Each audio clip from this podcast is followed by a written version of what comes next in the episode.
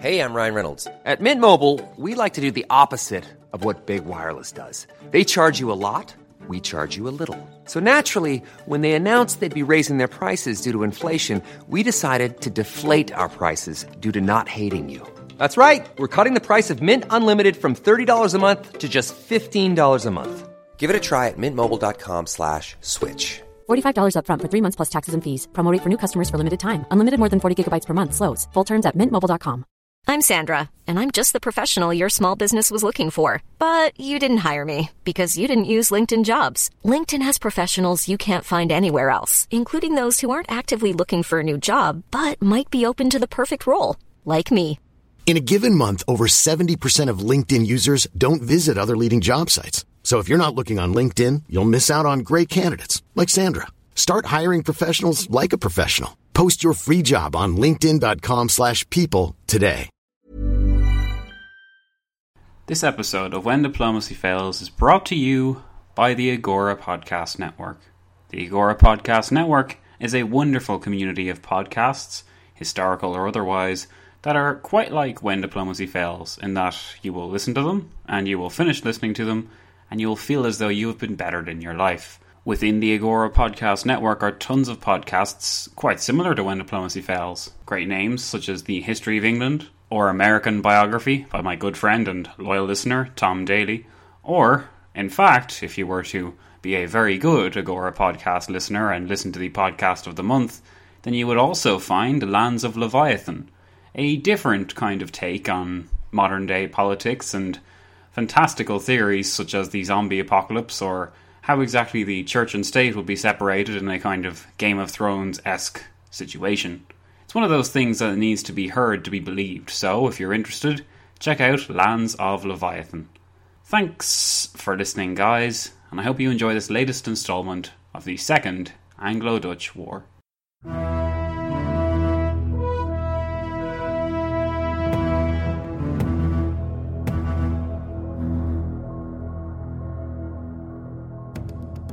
Welcome to episode nine. In the last episode, we built up to the war, covering the final actions of the Dutch and British as the outbreak of the conflict drew ever closer. In this episode, we examine its opening year. It was one of mixed blessings for both sides. Though Johann de Witt would not get the victory that he wanted, neither would the British. In the case of both powers, financial and domestic problems would flare up before the end of the year, demonstrating that the war had hardly come at the best of times for either, and that it would not be either a one-sided or a rapid, easy campaign.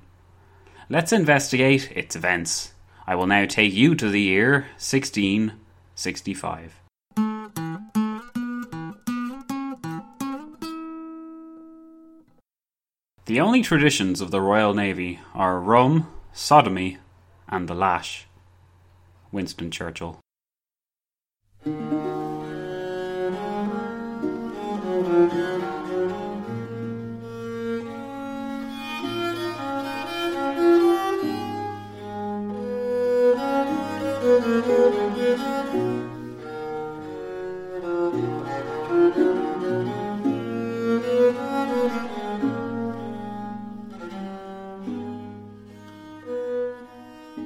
So, finally, after months of beating around the bush, war between Britain and the Netherlands had erupted at last. To many, the war meant great opportunities. To others, it was a shame that British foreign policy was unable to make friends in Europe and had merely alienated those potential friends. As we've learned by now, though, those in Charles the Second's court that preached caution and peace were in the minority. Those in favour, those that had the king's ear, were firmly for war.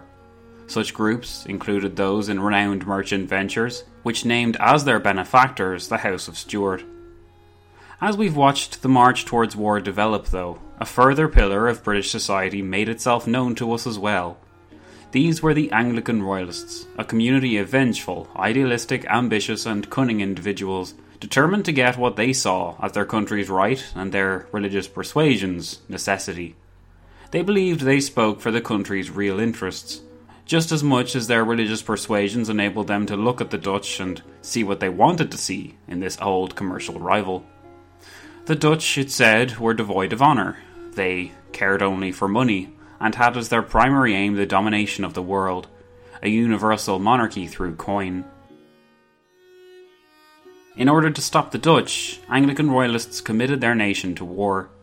The fact that the previous war against the same enemy had been so successful, that the country was in need of some successes, and that the economic benefits which could be accrued from knocking the Dutch off their perch had the potential to be magnificent, played additional roles of persuasion. Charles, in his turn, had sought diplomatic alliances at first, such as those with Sweden and Denmark, which eventually fell through, to isolate the Dutch and gain leverage that he needed to get a diplomatic victory. When this strategy failed, since he was outmaneuvered by Johann de Witt in The Hague and by Louis the fourteenth in Paris, Charles allowed himself to be persuaded that the Dutch would not fight, and so he ratcheted up the tensions, safe in the knowledge that great rewards could be gained from continued pressure exerted during an undeclared war. Charles had also allowed himself to be lulled into the belief that the Dutch defensive alliance with France would never produce fruit, and that Britain would never have to face a combined Franco-Dutch bloc in wartime. In Charles's defence, at least in this latter case, his French cousin had given him good cause to believe in the past that the Franco-Dutch partnership regularly blew from hot to cold, and that no guarantees existed for a French intervention. Charles's convenient contact in the depths of the French court, his sister Henrietta, who was married to Louis's brother and enjoyed a close, some would say intimate, relationship with the French king, sent him the following revealing note on the outbreak of war with the Dutch. I beg of you to consider if some secret treaty could not be arranged, by which you could make sure of this, French neutrality, by giving a pledge that you would help in the business he will soon have in Flanders. Think this over well, I beg you, but never let anyone know that I was the first to mention it to you. The massively underrated term used by Henrietta here, the business, referred to Louis's plan to invade the Spanish Netherlands in the name of his Spanish wife. What Louis proposed, though of course it cannot be proved that Louis himself thought up the proposal, was that if his cousin would stand by him against world opinion in the future, Louis would perhaps refrain from standing by the Dutch now. It was a monumental proposal, and in hindsight can be seen as a kind of precursor to what Louis and Charles would do together against the Dutch and the rest of Europe, but for now Charles had nothing concrete save an urging from his sibling to set the theoretical treaty up. What Louis sought to do in the meantime was send his special embassy across Europe with the aim of acquiring European support for an end to the Anglo-Dutch War that had just broken out, since he didn't want it. When these two French diplomats arrived in London, one was the illegitimate brother of Henrietta Maria, Charles's mother and Louis's aunt, and thus by familial ties alone would have been welcome in Charles's court. They brought with them whole regiments of horse and dogs. Before long the hunt seemed a more important activity than the conducting of the war or bringing an end to it. While Charles may have wished to simply pore over maps of the period and planned strategic advances against his Dutch foe, he knew too well the unfortunate truth of Restoration Britain, that any talk of war must revert to talk of the economy. Or, to put it more bluntly, if Charles wanted the war to go ahead with gusto, he would have to appeal to Parliament for money.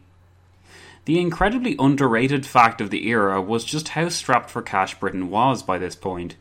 The extravagance, or as time went on, the perceived extravagance of some members of Charles's court did not help matters, and suspicions of Parliament were so high regarding the responsible use of the credit they approved that even while war fever seemed to grip the nation in late sixteen sixty-four, Charles was forced to denounce the rumours that he intended to use the war funds for personal use as a vile jealousy.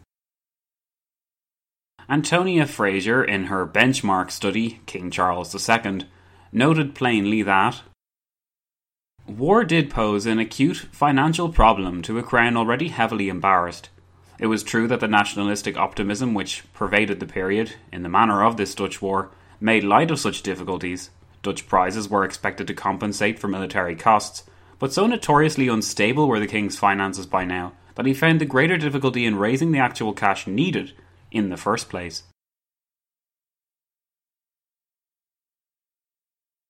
The lack of funds meant two critical things for the war's conduct.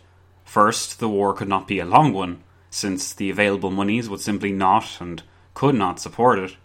Second, in the absence of such funds, the belief that Dutch goods could be seized to somehow completely make up for the imbalance of money going out and in motivated many hundreds not just into the privateer service, but also led to a series of actions against the Dutch which had no real goal other than to steal their priceless wares.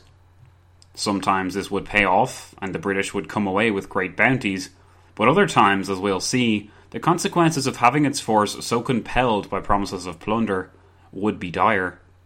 As much as Charles had been led to believe that the Dutch would roll over as in the First War then, it was clear from the outset that this war would be nothing like the first, since, above all, London could not afford to see the war go on for two whole years, as it had the first time.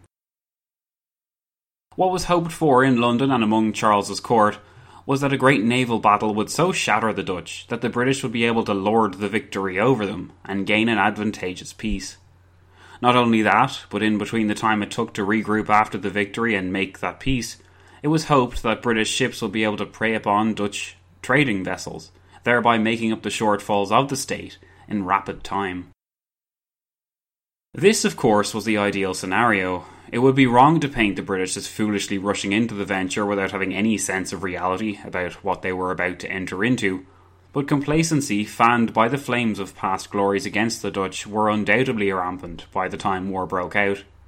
In comparison to Britain, the Dutch took to the war as though their survival depended on it, and would leverage in any potential benefit over Britain that they could find, while in Britain, initially at least, the war was viewed as a big adventure, albeit one which would bring Britain great bounties, and seal its reputation as a militaristic naval power once again. Certainly, for those naval officers on the ground in the weeks after the declaration of war, Britain seemed to be in a great position, militarily at least, to fight the Dutch. Britain possessed one hundred sixty ships, over half being at least first or second-rate warships, manned by about twenty-five thousand men and taking on board over five thousand guns in total. The Dutch, by contrast, had about one hundred thirty, so about thirty less than the British, and their ships were smaller, but with more compact rows of guns, less space on board, and with more room to manoeuvre. It was once again to be a clash of style. In the First War, the Dutch had been decimated because they had used glorified merchant vessels to fight the English man-of-wars. By sixteen sixty-five, though, they had learned their lesson. Not only had the preceding years seen a massive rethinking of naval strategy and building, with hulking Dutch warships now resembling their British counterparts more than the old Dutch style, but the very focus of the Dutch on how they would fight the coming war had changed. The commercially minded Dutch regents of the early sixteen fifties had relied so heavily on income derived from the trade fleets that they had forced the commanding admirals during the First War to fight the British at the same time as convoying the trade. This meant command was pulled in too many different directions, and that the continuation of the war depended upon monies gained from the successful arrival or departure of these fleets. These fleets, obviously, were dangerously vulnerable, but they were also a huge distraction. Johann de Witt accepted this, and believed that to achieve victory in the next war, a radical change in Dutch strategy had to come about. The Dutch would seek battle rather than seek to defend themselves or their trade fleets from British attack, and these fleets would stay in port or divide themselves into smaller groups to avoid detection, a kind of prelude to the convoy system that would be seen during the First and Second World Wars. Additionally, Dutch commerce would not be so dependent upon the income derived from the trade fleets because a vast stockpile of goods, monies and materials had been accumulating in the Netherlands since the end of the last war. Finally, De Witt had also ensured that naval production in the Netherlands skyrocketed in the years since the last war. This last aspect would come to have critical implications, for the longer the war dragged on, the better equipped the Dutch would be to replace their ships and continue the fight, in stark contrast to their foe, who would only have a few chances to strike before the money dried up. The following statistic drives the point home even further. For every one ship that Britain was producing by the end of sixteen sixty-six, the Dutch were constructing seven.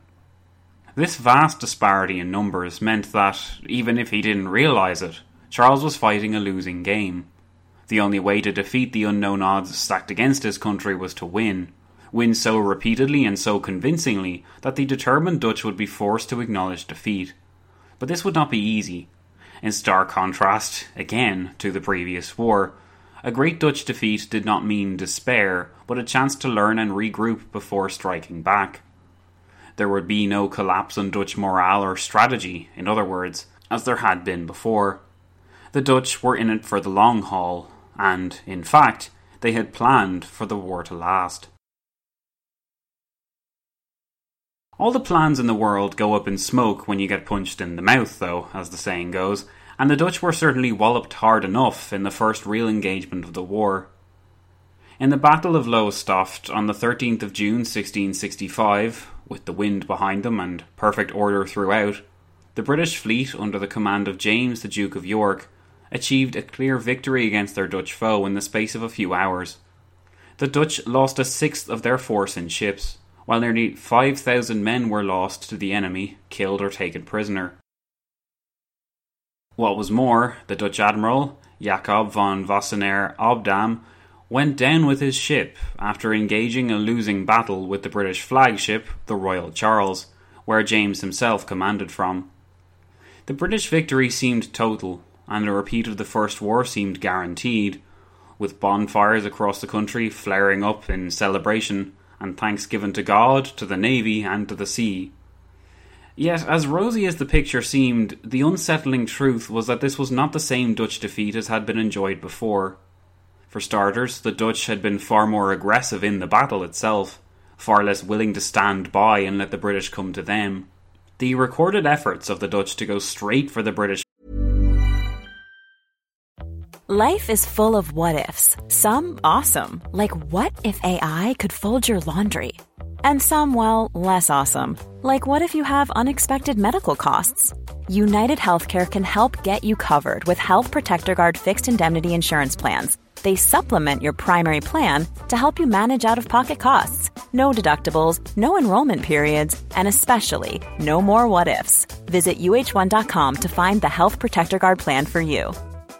I'm Sandra, and I'm just the professional your small business was looking for. But you didn't hire me because you didn't use LinkedIn Jobs. LinkedIn has professionals you can't find anywhere else, including those who aren't actively looking for a new job, but might be open to the perfect role, like me.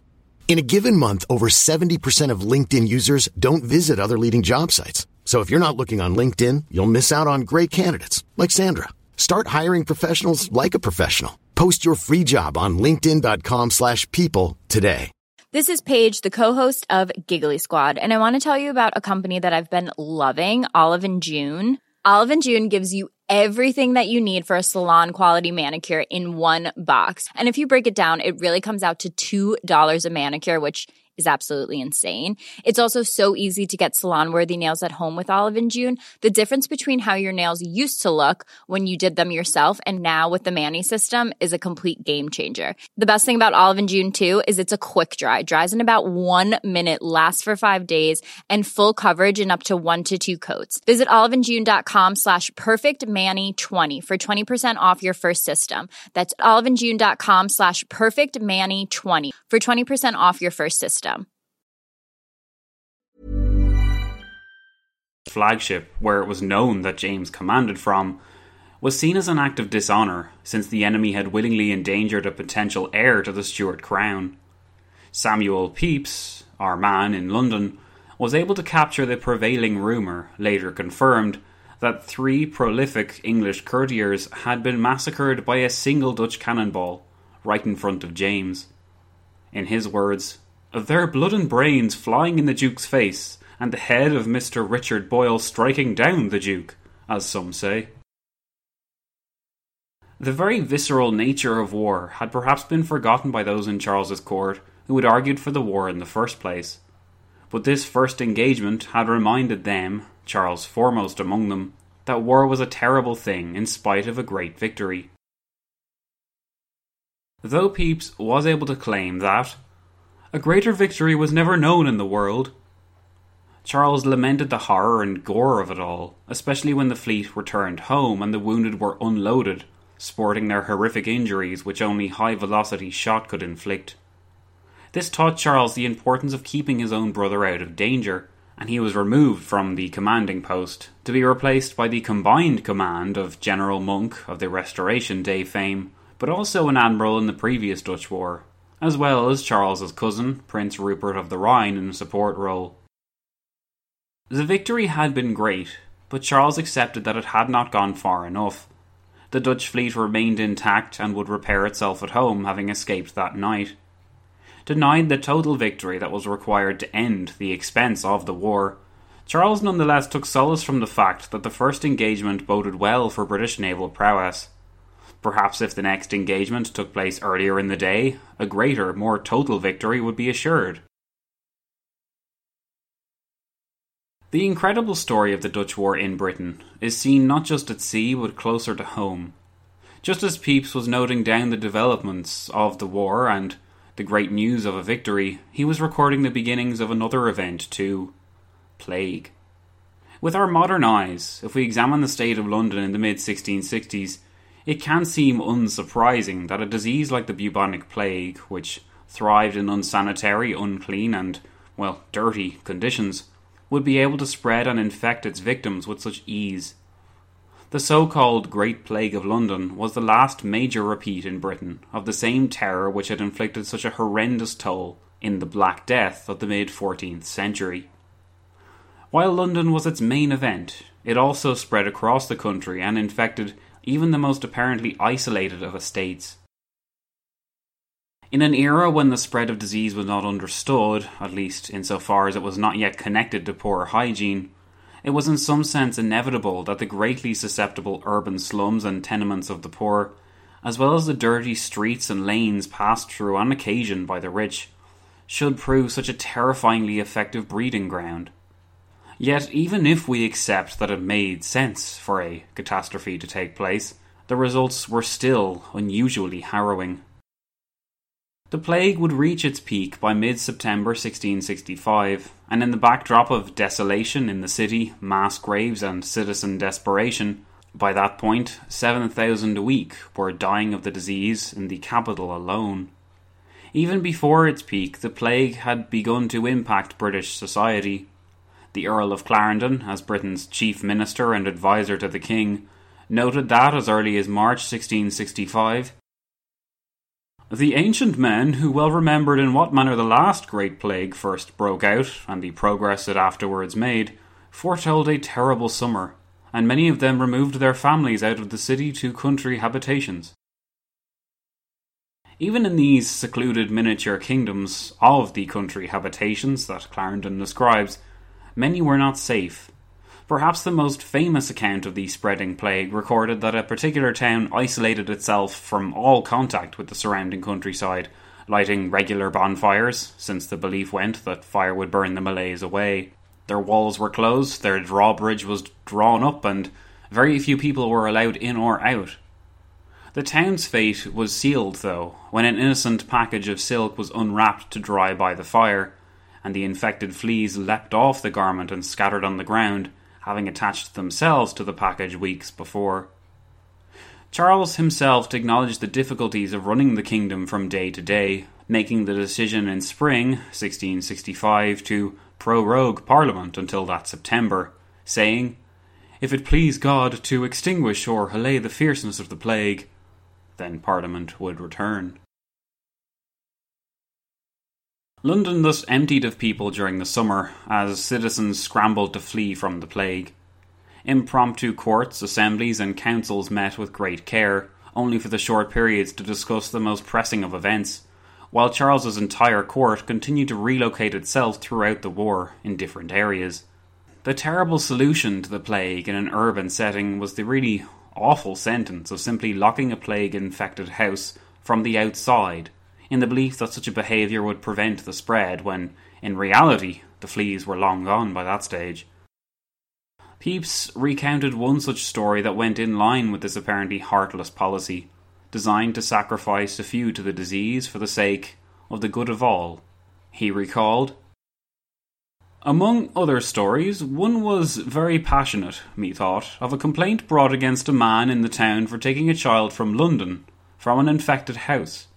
One alderman told us it was the child of a veritable citizen in Gracious Street, a saddler, who had buried all the rest of his children of the plague, and himself and wife were now being shut up in despair of escaping, and he did desire only to save the life of this little child, and so prevailed to have it received stark naked into the arms of a friend, who brought it, having put it into fresh clothes, to Greenwich, where upon hearing the story we did agree it should be permitted to be received and kept in the town.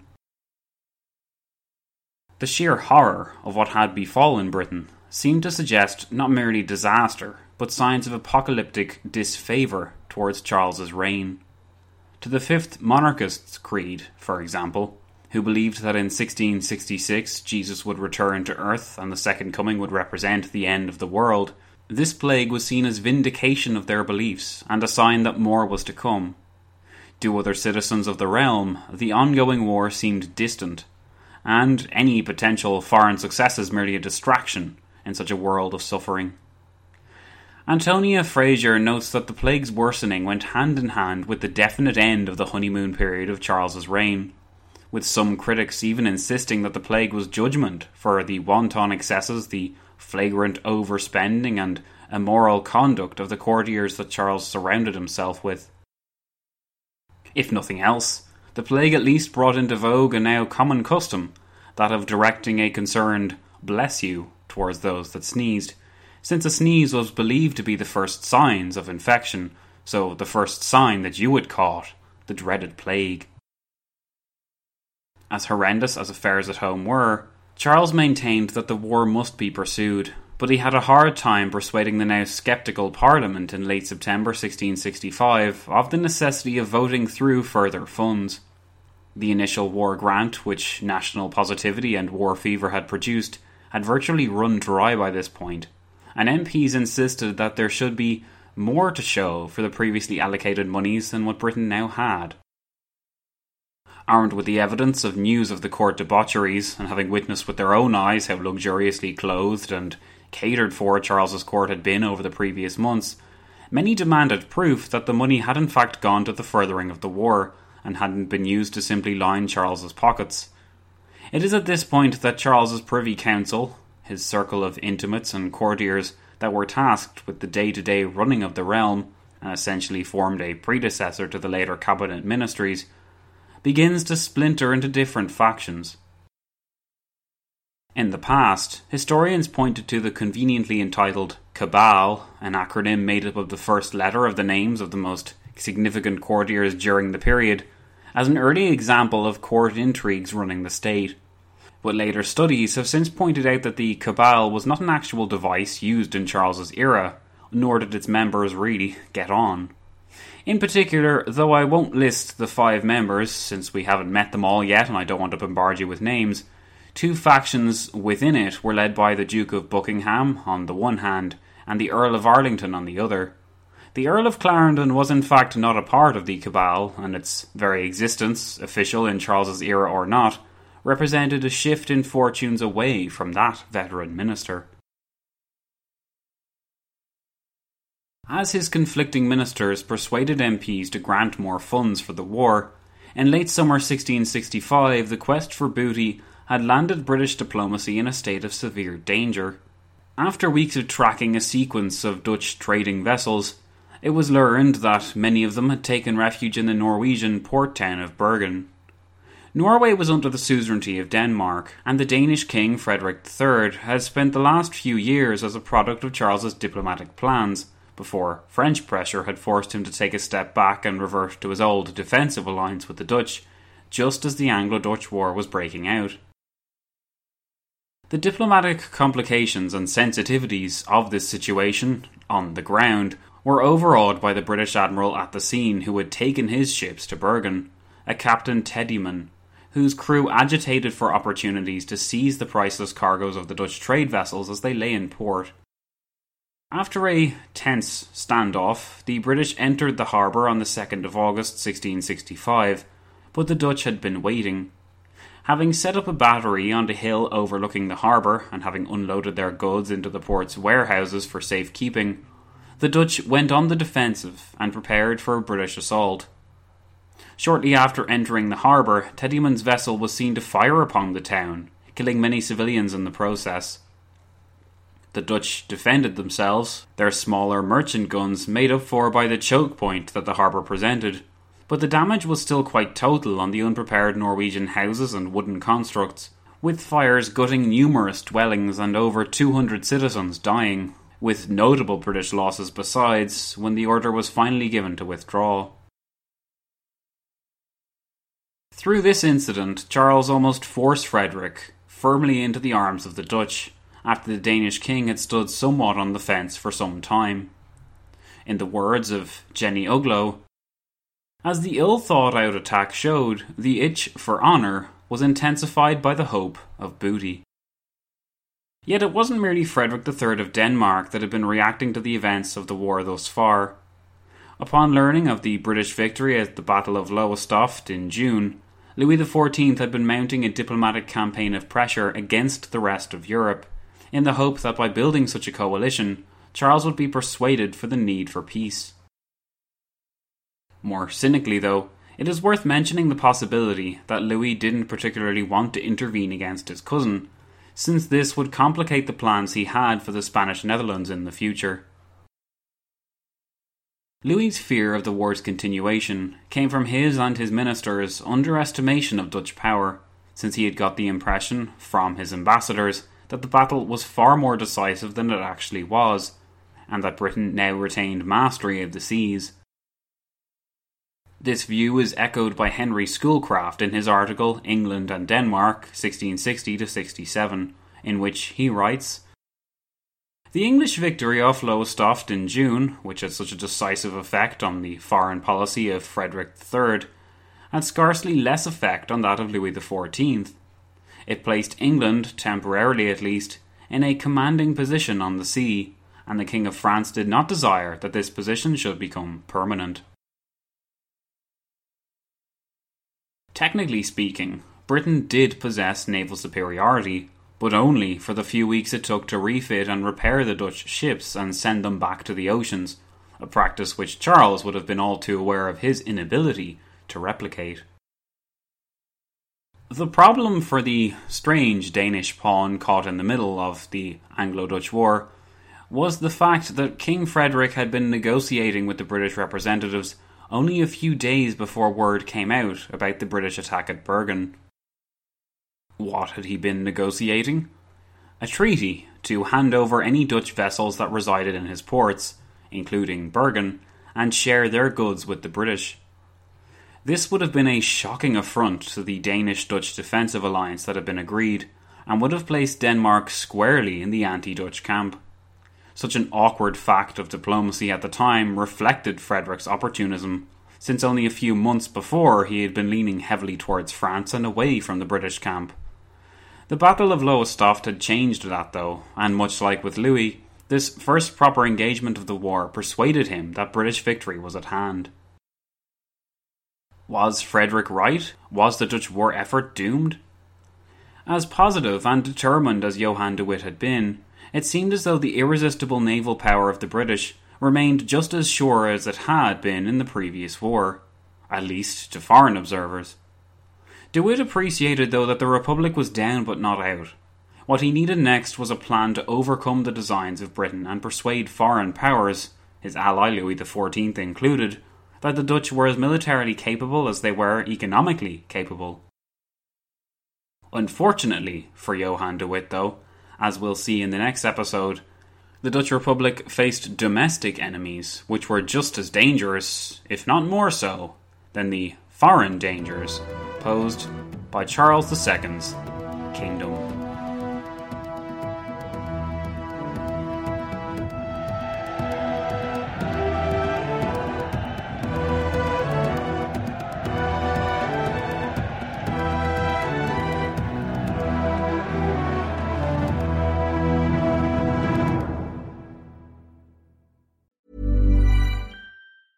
Hey, it's Paige DeSorbo from Giggly Squad. High quality fashion without the price tag. Say hello to Quince.